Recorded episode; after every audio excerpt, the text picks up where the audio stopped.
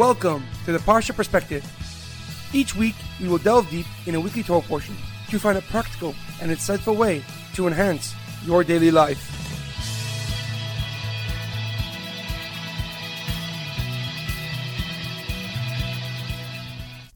Thank you for tuning in.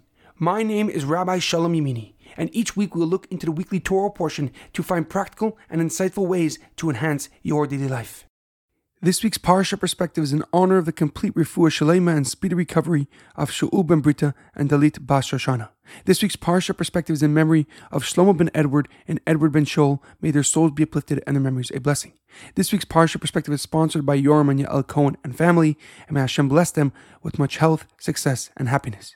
This week's Torah portion is Parshas Vayikra as we begin the third Sefer, the third book of the Torah. Most of this Sefer speaks about the work, the Avodah, that the Kohanim did in the Mishkan and in the Beis Mikdash.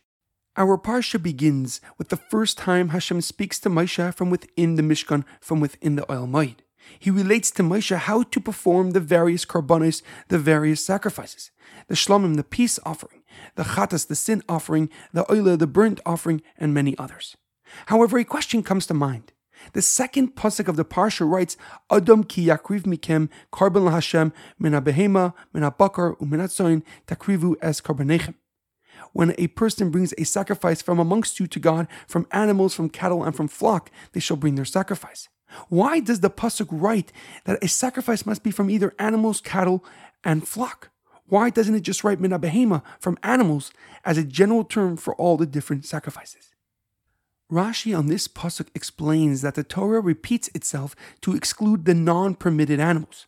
The pasuk says min habehema from animals as a general term, and then adds habakar flock to teach us that only domesticated animals can be sacrificed.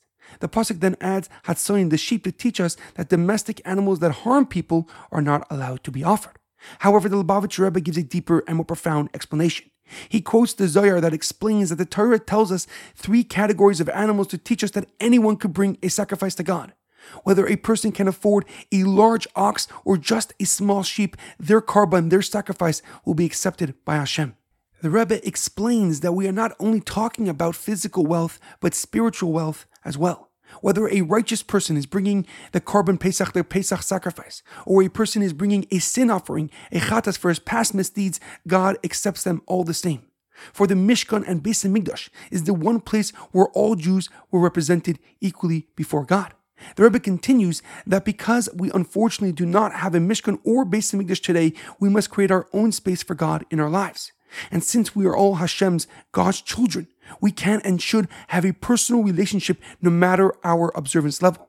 For once the entire Jewish nation recognizes Hashem's oneness and glory, we will merit the ultimate redemption and the coming of Mashiach. This lesson is ever more prevalent as we strenuously prepare for the holiday of Pesach. Because we have a custom to do chitim, to give money to those who are less fortunate to enjoy and celebrate their holiday of Pesach as well. We cannot celebrate the freedom of a nation when some feel left behind. So if you can, donate to your local rabbi or charity organization to assist those who need help to celebrate the holiday of freedom. So in our daily life, we must understand that the Jewish nation is inherently connected, and therefore our physical and spiritual future lies in every Jewish person's hand and therefore we must be kind and compassionate towards each other, even if the other person is not deserving of such kindness.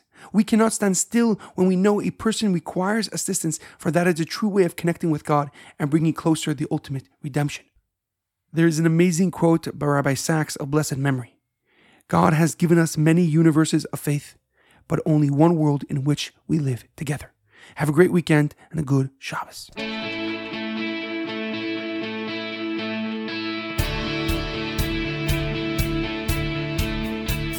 Thank you for tuning in to the Parsha Perspective. Check out our website, theparshaperspective.com. Send thoughts and comments to theparshaperspective at gmail.com. Till next time, thanks for listening.